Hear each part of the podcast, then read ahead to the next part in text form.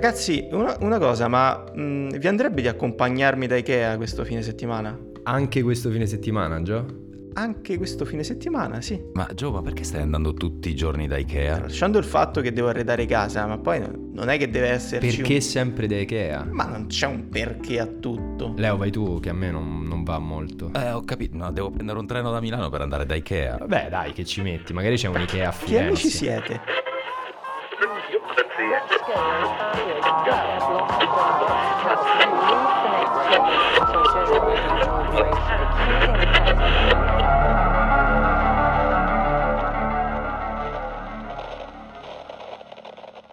E siamo di nuovo qui.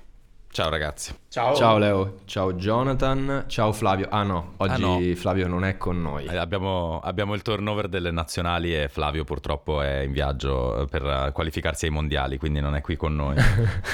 Flavio è fuori. Come state? Benone. Bene. Benone. Benone. Sì, anche perché l'argomento di oggi devo dire che a me gasano un poco. Anzi, forse vi dirò è anche uno dei motivi principali per cui ho accettato di salire su una barca insieme a voi con tutti i rischi del caso. Ah, però. Però, però qua ci sono delle dichiarazioni, oserei dire d'amore quasi. sì, sì, o- opinabili, ma sì.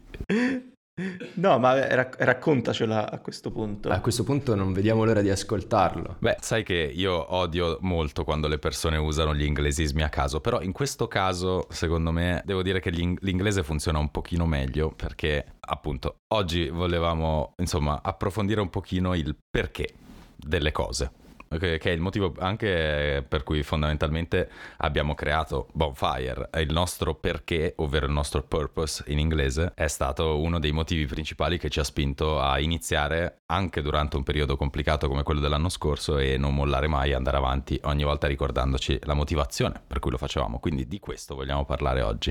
Il perché sopra ogni cosa che si fa. Che ne dite? Bello. Bello. Quindi non il perché siamo su questo mondo, non è una puntata... No, non è, filosofica. una- non è esistenzialista, no. Mm, cioè, nel senso, potremmo anche farlo perché sappiamo che tu ste sei molto incline e Flavio è assolutamente esperto in questo argomento, però mm, non c'è Flavio oggi, quindi la rimandiamo ad una prossima puntata. Restiamo più terreni. Esatto, rimaniamo più sulle, sulle cose. Tipo, pa- par- partiamo dai numeri. Allora, i numeri in realtà li abbiamo scoperti dopo e li- ci hanno spinto ad andare ancora più in fondo perché cioè, questa è una ricerca che è stata fatta da, iniziata da, da un'azienda di consulenza molto famosa di cui non so se posso fare il nome ma facciamo che non lo faccio. No, non lo facciamo perché Esatto. non, non Eh, possiamo. Non possiamo dire le marche. Non possiamo Bravo, dire esatto, le possiamo marche. dire il peccato ma non il peccatore. Ciao a tutti gli amici di Ancona. E- Salutiamo Valerio Lundini. Esatto. Que- Questa ricerca è iniziata nel 2017 per evidenziare un cambiamento nel mercato abbastanza importante, un mercato che eh, si sta trasformando sempre di più in qualcosa che si allontana dal semplice marketing e vendita di prodotto, ma che si avvicina sempre di più all'umanità delle cose e anche dei prodotti e soprattutto ad umanizzare le aziende, perché attraverso questa ricerca si è scoperto che il 71% circa dei consumatori italiani preferisce non tanto acquistare i prodotti per i prodotti di per sé o i servizi solo perché gli sono utili, ma soprattutto preferisce acquistarli da aziende e da brand di cui possono sposare i valori per i, per i quali l'azienda è stata sia creata sia va avanti nella sua missione, nella sua visione. Mentre eh, è stato anche studiato che un acquirente su due, un pochino meno, ma circa il 47%, ha completamente abbandonato dei brand perché era in disaccordo con le loro azioni o con la linea aziendale che avevano su certi temi o eh, su questioni molto attuali come può essere appunto l'ambiente, come può essere la- l'uguaglianza dei diritti, ehm, la, la nuova visione della globalizzazione che abbiamo e così via. Sai che questo forse, Leo, è, è il più interessante di tutti? Anche secondo me. Questo perché c'è proprio un cambio radicale di percezione dei brand da parte delle persone, e soprattutto eh, diciamo millennial e generazione Z, però anche la dichiarazione, non so, del CEO di un'azienda o di una persona che rappresenta l'azienda porta effettivamente effetti nel momento in cui quella dichiarazione è, è contraria ai valori che, che questi ultimi sposano, porta effettivamente le persone ad abbandonare eh, un brand perché magari è in disaccordo con una semplice dichiarazione, un tweet banalmente fatto da una persona che rappresenta quell'azienda. Sì, mi chiedo quanto sia temporanea questa cosa a volte. Cioè, spesso ci ritroviamo di fronte a persone o a gruppi di persone che abbandonano un brand, però a volte è molto temporaneo. Magari questo- di questo ne parliamo, ne parliamo dopo, però me- mi viene da pensare tipo ad Amazon, no? Lo sfruttamento Sì. del, del lavoratore. Comunque Amazon rimane tutt'oggi un colosso, non- nonostante ci siano persone che l'abbiano abbandonato o abbiano semplicemente detto di volerlo abbandonare, Sì, però poi alla fine è comodità, quindi... In questo caso, cioè, nel caso di Amazon è un po' complesso perché ormai è troppo parte della nostra quotidianità. Mi viene in mente l'esempio di Molisana. Ah, Tu- Molisana. Molisana, tutto il caos, non so se, eh, se ricordate che successe con la descrizione, non so di che tipo di pasta, formato littorio, una roba Formato genere. littorio, sì. Eh, ci, ci fu quella, non so, forse 48 ore in cui Molisana eh, dovette difendersi dall'ondata di malcontento social. Malcontento giustificatissimo. Sì, di- diciamo che lì poi, come dire, un errore veramente di quelli marchiani, però effettivamente poi se ne sono dimenticati tutti ve- veramente in tempi brevissimi. Eh, ma purtroppo quella è la, la maledizione dei social, nel senso che quando esplode il caso sembra sempre la cosa più importante del mondo e il problema è che la bacheca scorre, il feed scorre veloce e o esplodono nuovi casi oppure si fa un, un ottimo processo di distrazione del pubblico in modo che anche la cosa che sul momento ti sembra eclatante piano piano passa di mm, importanza ma solo per accumulo di altre cose come se la spazzatura eh, coprisse ciò che è importante piano piano non la guardi più perché tanto è spazzatura. E questo purtroppo accade troppo spesso anche sulle questioni che invece dovrebbero essere mm, come dire sottolineate più spesso anche dopo l'accadimento, come se l'accadimento non avesse quasi mai degli strascichi reali. In realtà ce li ha e spesso sarebbe un bene che ce li avesse ancora di più. Però io tornerei un attimo ai numeri perché l'esempio della Molisana è perfetto. Perché non parla di comunicazione. Cioè, non è che la Molisana ha fatto una comunicazione sbagliata, ha fatto proprio un prodotto che ha, ca- ha scatenato tutto questo. Quindi non è che ha buttato fuori un- una provocazione o poteva essere considerato marketing in maniera, ehm, come dire, diretta. Era proprio un errore di valutazione della risposta del pubblico ad un proprio prodotto perché si allontanava dal perché eh, l'italiano non, mm, come dire, sceglie oggi, anzi vi ritorno a dare i numeri, il 73% degli italiani si aspetta oggi che le, le aziende, i brand prendano delle posizioni chiare e molto nette sulle questioni di rilevanza diciamo politica, sociale, ambientale come dicevamo prima. Quindi la Molisana che fa quell'operazione sta prendendo sì una posizione chiara, ma direttamente contraria a tutte le lotte a cui partecipiamo ogni giorno, anche sui social che infatti poi l'hanno massacrata. In questo caso non è stato un errore di comunicazione, è stato proprio un errore di produzione. Sì, effettivamente lì poi la situazione è, è degenerata nel momento in cui un- una persona ha, letto dietro la descrizione di, di quel formato di pasta e ha fatto partire insomma un po' tutto il, tutto il delirio social che Sì. c'è stato. Che è dato anche dalla- da, da quello che, che diciamo molto spesso, cioè di un pubblico, di, un, eh, di, di consumatori e consumatrici sempre più attenti, a differenza invece di quello che a volte mi viene da pensare quando mh, seguiamo fenomeni di questo genere, questi errori, questi scivoloni fatti da brand in cui sembra che i consumatori siano attenti, ma non così attenti invece chi fa pubblicità, perché a volte no, ci si chiede ma com'è possibile che non ci abbiano pensato? Sì.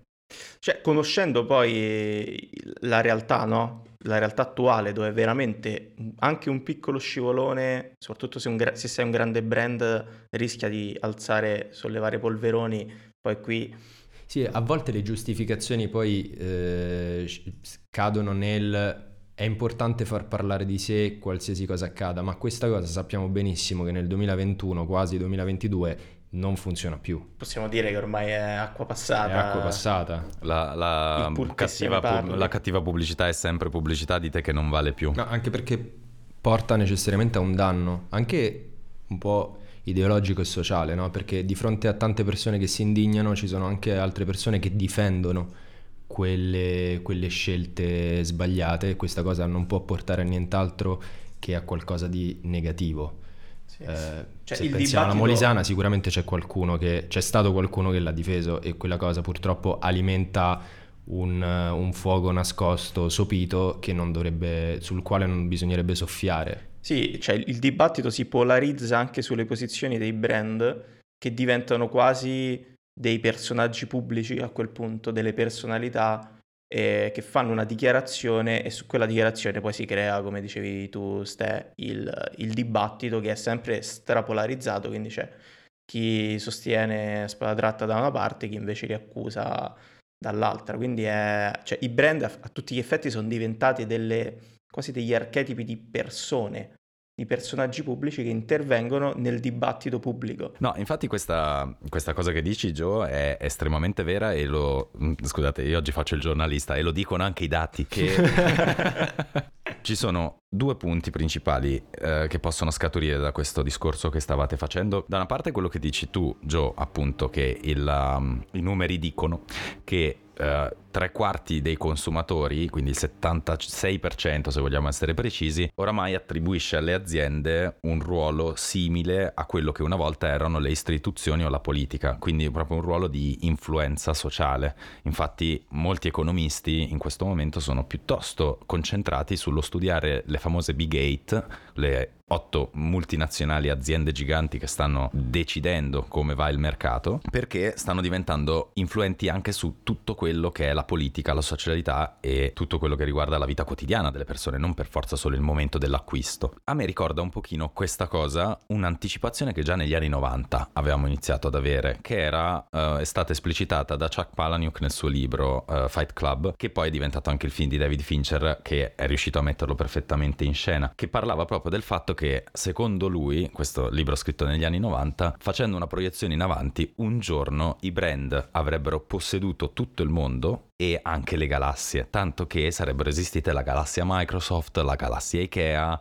il pianeta IBM e così via. Ovviamente marchi che negli anni 90 erano in completa crescita in quel momento, quindi sembravano ancora, mh, come dire, ininfluenti, ma stavano prendendo sempre più piede. Da un altro punto di vista però dobbiamo dirci una cosa, se noi basiamo il nostro lavoro sulla creazione delle storie e le storie si creano con il motore del conflitto, quindi di qualcosa che manca e che deve essere trovato e quindi van- vanno per forza a scontrarsi due mondi, volenti o nolenti, perché quella cosa venga cambiata di posizione, cioè vada dalle mani di uno alle mani dell'altro, se vogliamo metterla proprio sotto il punto di vista degli oggetti, ma possiamo farlo anche con le emozioni. Allora il dibattito di cui parlavi tu prima, Ste, è un dibattito che si focalizza l'attenzione e crea una storia dietro a questa cosa, perché crea un conflitto. Allo stesso tempo, questo dibattito mette in evidenza una questione e spesso eh, anche involontariamente i brand fanno, diventano protagonisti di dibattiti che dovremmo fare più spesso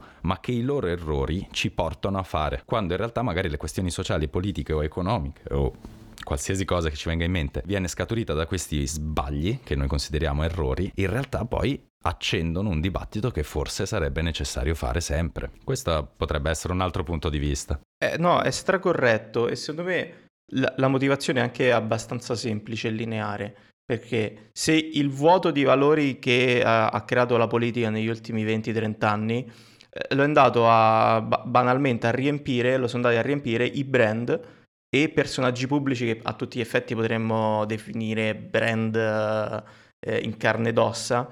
E a quel punto giustamente si sono sostituiti a chi invece prima era istituzione e quindi dettava un po' il dibattito pubblico e incarnava anche certi valori. Sì, giustamente perché è il, è il ruolo del brand, poi meno giustamente per quello che pensiamo noi perché ci si allontana sempre di più dalle persone e io un universo con la galassia Microsoft non lo vorrei. Un po' spaventa. Su che pianeta andresti a vivere? Eh, su che pianeta? Sul pianeta Ikea. No, sicuro quello dove si Anche- sta più comodi Do- dovrei montarmelo da solo. Io, io andrei a, io andrei a vivere sul pianeta di qualche chef stellato, visto che tanto anche loro stanno diventando brand ormai. Ah, forse, forse sì. Pensavo che si detto che ne so, il pianeta Xbox o il pianeta Ma sai, Play quelli, 5, non quelli so. te li fai importare, l'import-export. Io forse rimango sulla terra a questo Ma punto. forse sì, è tanto bella. No, ma a, a proposito, a proposito di questo, cioè, t- torniamo a parlare di valori, cioè perché i valori si sono spostati un po' dalle istituzioni ai brand e quindi in ogni caso che piaccia o meno vanno in qualche modo poi, cioè la situazione va gestita.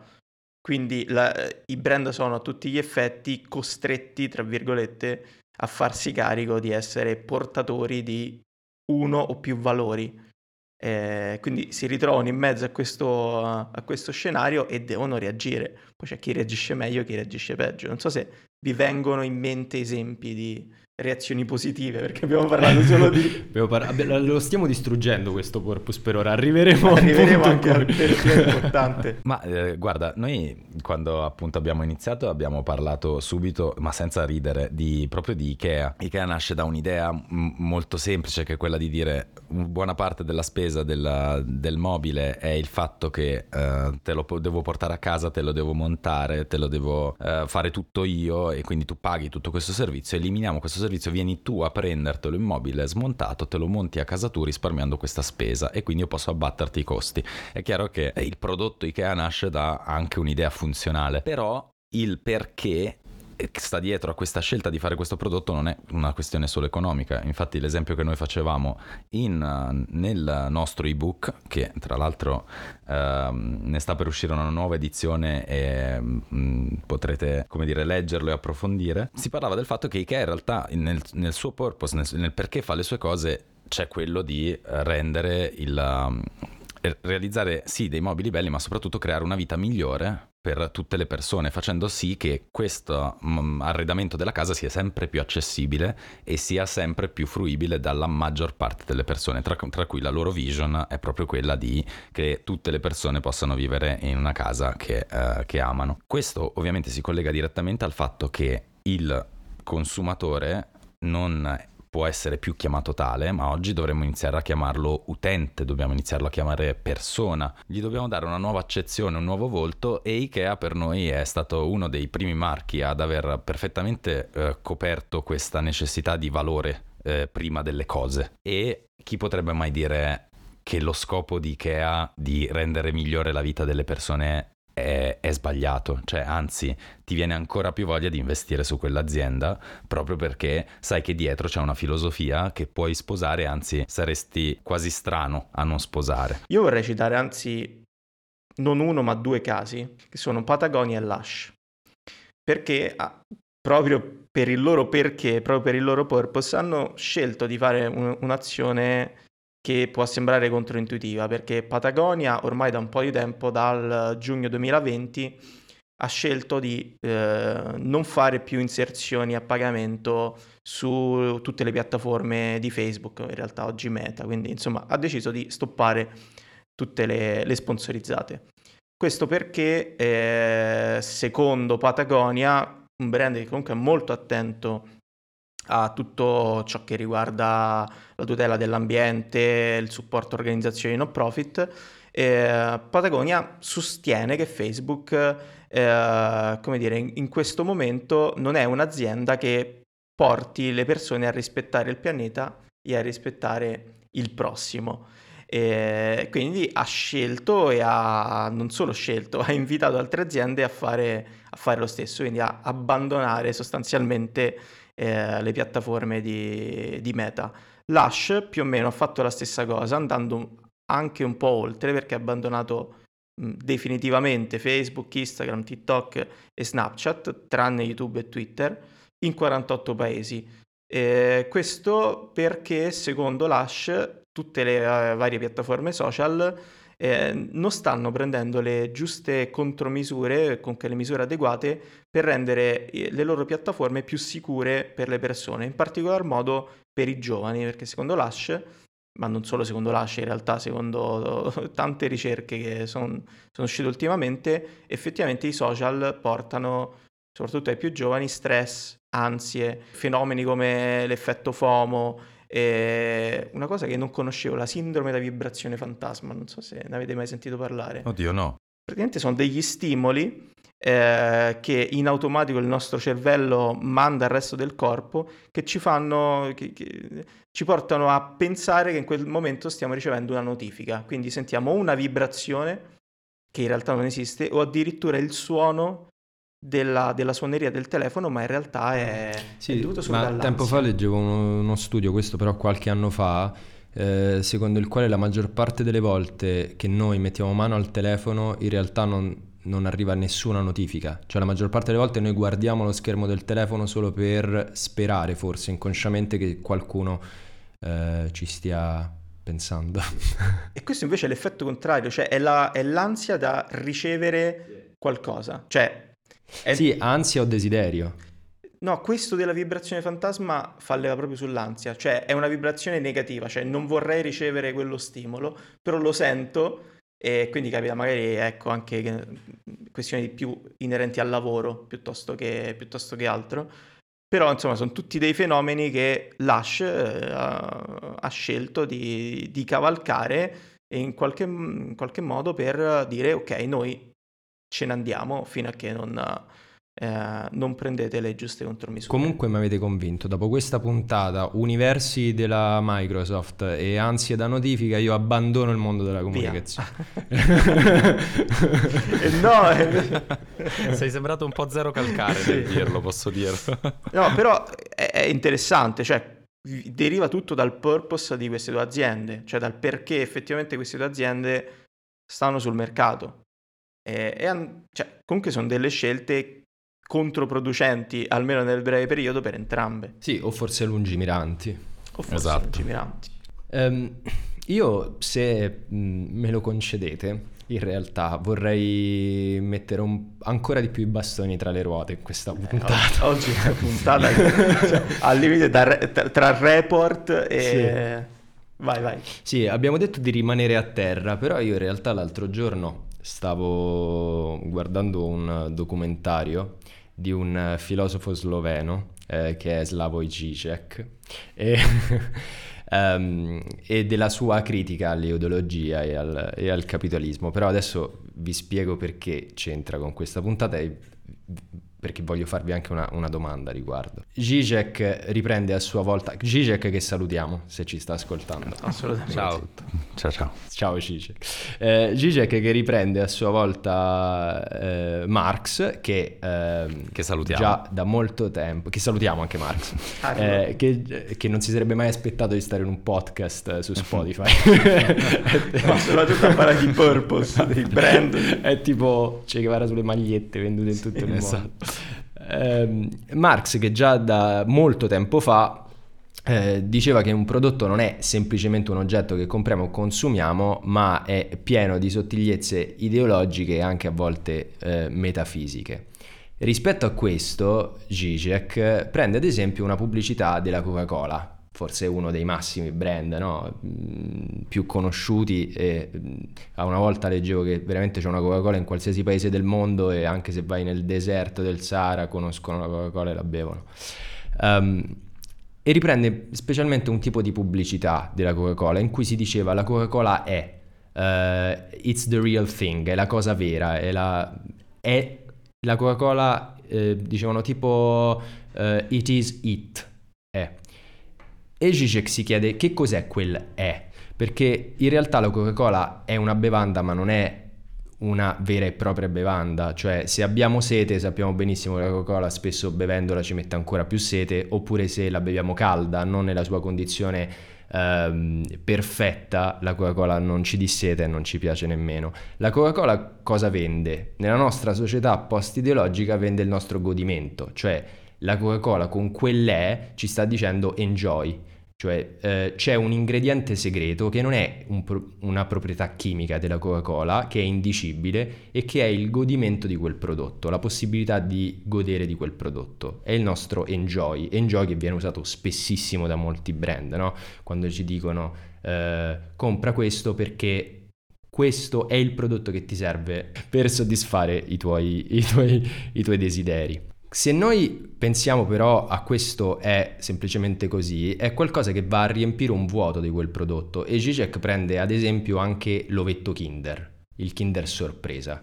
che è un uovo di cioccolato, che non è né uovo né cioccolato perché è pochissimo cioccolato, all'interno del quale il suo vuoto è abitato da una sorpresa, che è quella cosa che ce lo fa comprare. Ora però io mi chiedo, visto che il pubblico è sempre più attento, gli utenti, i consumatori sono sempre più attenti, come possiamo far sì che il perché, il purpose, prenda il posto a quel plusvalore indicibile ehm, che va a sostituire il prodotto fondamentale, quindi la bevanda che ti disseta o l'ovetto Kinder che, ti, che riempie la tua fame di, di, cioccolata, che però prenda il posto a quel eh, plusvalore senza svuotare l'oggetto e portando valore a quell'oggetto, perché ultimamente mi sembra anche di vedere brand che utilizzano il purpose come quella cosa in più che però va ad annullarlo l'oggetto che compriamo. Quindi dov'è che quel perché può portare valore al prodotto e quindi essere una cosa in più che però davvero migliora il mondo? Questa è una riflessione molto, molto complicata da fare con soprattutto un brand che um, vede nel purpose una, oggi una, anche un po' una necessità, diciamo, di esistenza uh, piuttosto che un vantaggio perché appunto il mercato sta cambiando molto. Io aggiungerei al nostro filosofo che um, un po' quello che diceva anche Emile Zola nel, suo libro Il ventre di Parigi, che molto spesso noi ci dimentichiamo che parliamo alla, alla, pancia delle persone, non alla testa. Quindi se mi fai l'esempio sulla Coca-Cola e sul lavetto Kinder, è molto corretto la, l'analisi, allo stesso tempo posso tranquillamente rispondere che indipendentemente dalla sorpresa a me l'ovetto Kinder piace molto come gusto. Stessa cosa vale per la Coca-Cola, per alcuni a me non fa impazzire, però ad alcuni piace tantissimo poi il gusto della bevanda, anche l'abitudine mentale di avere quel gusto in bocca. Quindi ci sono delle cose che il purpose non riuscirà mai a toccare fino in fondo perché sono cose di pancia,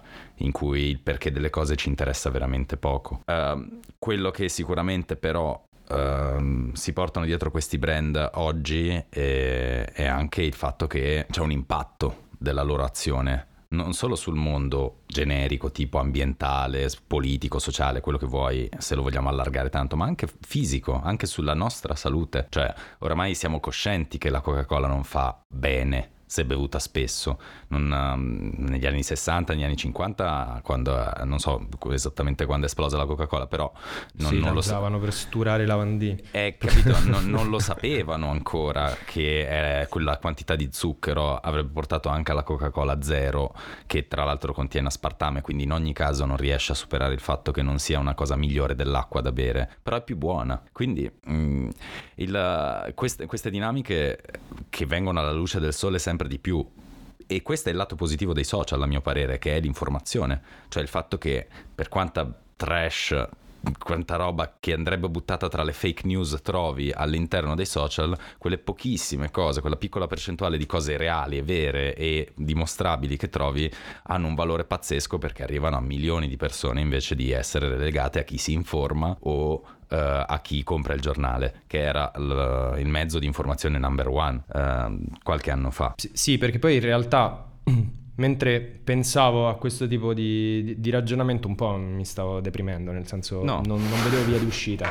però, in, però in, realtà esempi di persone che hanno utilizzato il perché di un prodotto uh, utilizzando quel prodotto e non svuotandolo della sua essenza ce l'abbiamo. L'altra volta parlando con Jonathan, per esempio, citavamo Massimo Bottura. Se lo pensiamo un po' come persona che sì. ha utilizzato un brand e la sua storia lui è di Modena, quindi attraverso quel prodotto principe di Modena che oggi non so se possiamo, se possiamo citare. Possiamo citare. Che nelle Ma, ultime settimane ha vissuto momenti un po', un po turbolenti. turbolenti. Sì, si è fatto, si è fatto però, bandiera di qualcosa di non troppo positivo, ecco. Però noi partiamo da Massimo Bottura che è sì. sempre una garanzia. Sì, partiamo da... No, l'hai, l'hai, citato giustamente perché la qualità di Massimo Bottura è indubbia, ma è indubbio anche il fatto che il suo purpose, comunque il purpose di tutta la struttura che, che ha creato attorno a lui, lo vado a citare, è costruire un futuro più sostenibile per la necessità di cambiamento e per dare spazio alla bellezza.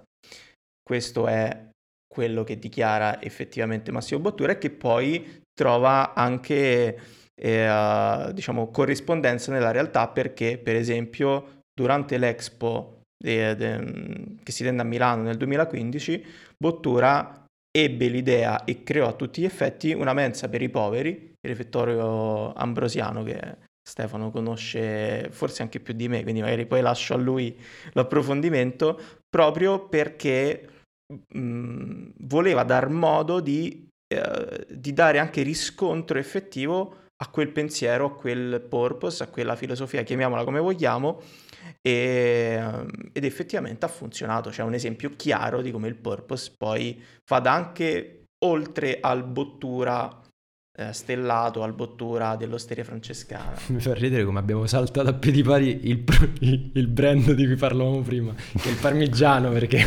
ah, ovviamente sì. non l'abbiamo citato però facciamo questa breve parentesi sì. per chi qualche settimana fa eh, c'è, c'è, esploso il caso Renatino con insomma pubblicità, pubblicità l'hanno chiamata mediometraggio. Mediometraggio, sì. Questo mediometraggio, voi sapete se effettivamente è il termine corretto, in cui eh, insomma, si, si, si, si, raccontava questa storia di, di questi 4-5 ragazzotti. Sì, ma ormai l'avranno, la conosceranno, la conosceranno tutti. Sì. Che a un certo punto arrivano e lì c'è Renatino. C'è Renatino che a me fa una pena, vi giuro. Io quando dice sei felice, sì, io vorrei abbracciarlo perché lo so che ha una puntata, ha una puntata pistola addosso. Ha una pistola puntata addosso. E, e lì scivolone clamoroso di parmigiano reggiano che invece con bottura, ad esempio, era riuscito a costruire costruirsi intorno un, come dire, una, una storia molto di impatto. Sì, sì, sì, sì, assolutamente. Dopo Bottura, il terremoto... Bottura dopo il terremoto in realtà sì. poi eh, quando mh, fece il riso, burro e parmigiano, poi quel riso, burro e parmigiano venne realizzato in moltissimi ristoranti nel mondo che quindi comprarono parmigiano reggiano e risollevarono il brand, che è un po' la stessa cosa che ha fatto la pasta rummo dopo l'alluvione. Sì, possibile. sì. sì. sì.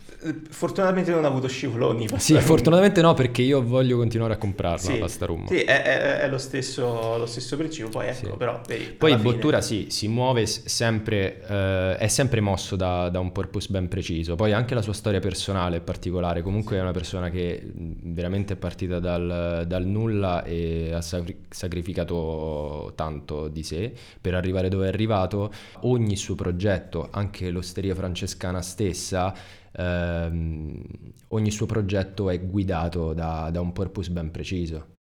Eh, quindi...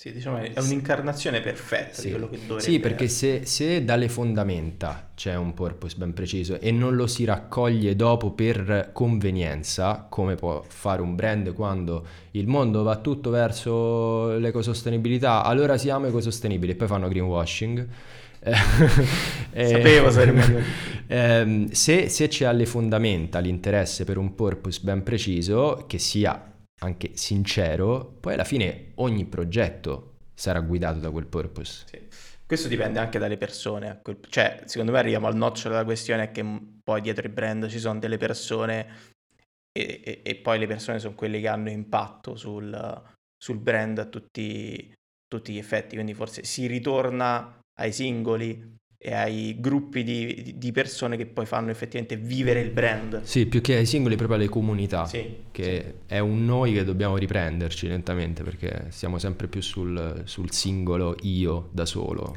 sì. emarginato. Diciamo che il purpose funziona e non diventa greenwashing. Nel momento in cui è sincero e sta alle fondamenta di quello alle spalle c'è una comunità che può essere il board dell'azienda, che possono essere tutte le persone che lavorano in quell'azienda, chiamiamole comunità, che comunque è bello, eh, che sono consapevoli e concordi sul eh, effettivamente esprimere e, e raccontare quei valori. Sì, è per questo che è importante secondo noi, secondo noi in Bonfire, pensare, non pensare, ma riconoscere e trovare il proprio purpose sin dall'inizio. Quando si crea un brand si, o si vuole ripensare al brand o al, all'associazione a maggior ragione, che sia, è per questo che è una delle prime cose che cerchiamo quando lavoriamo con realtà diverse, che siano associazioni, enti del terzo settore o soprattutto aziende. A questo punto però potrebbero chiederci da casa qual è il nostro purpose come bonfire però. Sì, voi lo sapete? Chi se lo ricorda? Chi se lo ricorda? Lo so, e secondo me doveva dirlo Flavio questo. Questo, doveva dirlo, eh. questo se l'era preparato Flavio, ragazzi. Esatto. Questo era... Il nostro purpose, eh, noi intanto partiamo da, da, una filosofia di base, ovvero che eh, nel mondo eh, ci sono tantissime storie che non vengono raccontate, ma che le storie di ognuno di noi creano il vero legame emotivo e umano tra le persone, che siano queste persone interne a un brand, esterne a un brand, utenti, consumatori o così via. Quindi la prima parte del nostro purpose è sicuramente che il perché facciamo quello che facciamo è perché consideriamo prima di tutto le storie vostre, nostre e di chiunque ne abbia da raccontare il fondamento della relazione umana. Sì, e anche perché crediamo che esistano tante storie da raccontare, tante storie che possono avere un impatto, eh, diciamo un impatto positivo sul mondo e sulle persone che è, un, che è molto alto come, come, principio, che però è quello che effettivamente creiamo e quello che ci ha portato praticamente neanche un anno fa a dar vita a Bonfire. Sì, e poi se c'è una condizione leggermente più ambiziosa, noi conosciamo la forza delle storie e sappiamo che possono anche educare all'ascolto, perché in realtà se fossimo tutti in grado di ascoltare le storie altrui, raccontarle sarebbe molto più semplice. Quindi il nostro obiettivo è anche quello di creare una comunità di persone che possa empatizzare meglio e riconoscersi uno nell'altro, uno nell'altra, una nell'altra. Riconoscersi. Riconoscersi. Um, per migliorare il mondo. Non sì, so possiamo se dirlo. Possiamo lo, dirlo. lo scriviamo. Un po' tanto, un po' tanto. Un po' tanto però nel piccolo. Nel nostro piccolo. Nel nostro piccolo, nel nostro quotidiano. Oh, ci sta come purpose, siete soddisfatti? Di... Sì, sì, sì, ci sta. Sono, ci sta. sono piuttosto e... contento, anzi. Mi sembra che siamo allineati, dopo, dopo un anno di lavoro siamo ancora qua a credere alle, alla radice del motivo per cui abbiamo iniziato a fare quello che facciamo e questa cosa è la vera forza di scegliere un purpose che sia forte ma soprattutto realistico per le persone che fanno parte del brand, quindi noi che l'abbiamo fondato ma anche chi lavorerà con noi, chi collaborerà con noi e anche, termine che io odio usare però, i nostri clienti. I nostri sì, le persone. I nostri compagni di viaggio. I nostri compagni, I nostri compagni Ma comunque, di viaggio. Sì. Comunque, puntata. Eh? Eh, eh, eh, puntata, puntata carica, carica, eh. Speriamo che queste storie vi abbiano ispirato, se ancora non l'avete fatta, a valutare il vostro purpose sia come persone singole che come brand e soprattutto siamo curiosi di conoscerlo, quindi raccontatecelo nei commenti sotto al post di uh, LinkedIn, al post di Instagram, uh, scriveteci in privato, ci trovate su bonfire.land sul nostro sito. E diteci un po' qual è il perché delle cose che fate, sia di lavoro ma anche nella vita privata, perché ricordiamoci che è importante avere un purpose anche nelle scelte di tutti i giorni e anche nel, nelle proprie amicizie, nella propria vita privata, che non vuol dire essere utilitaristi nelle amicizie, vuol dire semplicemente eh, fare delle scelte specifiche perché ci rappresentino e rappresentino il valore che vogliamo comunicare alle persone intorno a noi. L'unica... L- l'ultima cosa che vi è, ma alla fine chi mi accompagna da Ikea? No, ti accompagna no, Leo. No, ha no, detto no. che prende il ha già preso il biglietto. Ho, ho preso Ah, il ho biglietto, capito. però alla fine l'ho annullato perché mi ha detto che viene Flavio. No, capito, infatti ho scritto a Ah, Flavio. va alla Flavio. Sì, è vero, è vero, va Flavio. I veri amici, I veri amici mio- si riconoscono quando non ci sono e non possono scegliere di esserci, quindi vai. I veri amici si vedono quando c'è l'hot dog di, di Ikea. Le polpette. Le polpette, Sì. fantastiche. Bene, allora direi di salutarci. Eh, per chi ci ha ascoltato, seguiteci su tutti i social che vi vengono in mente: Facebook, Instagram, LinkedIn. A breve TikTok anche. A breve ti Sbarcheremo. Sto già soffrendo. A breve, special natalizio arriva. Vi accompagniamo anche alla vigilia, il 24. Sì, non vi lasciamo mai soli. Dalla regia c'è un po' di spirito natalizio. It's beginning to really look like Christmas. Saluti a tutti e ci vediamo a Natale.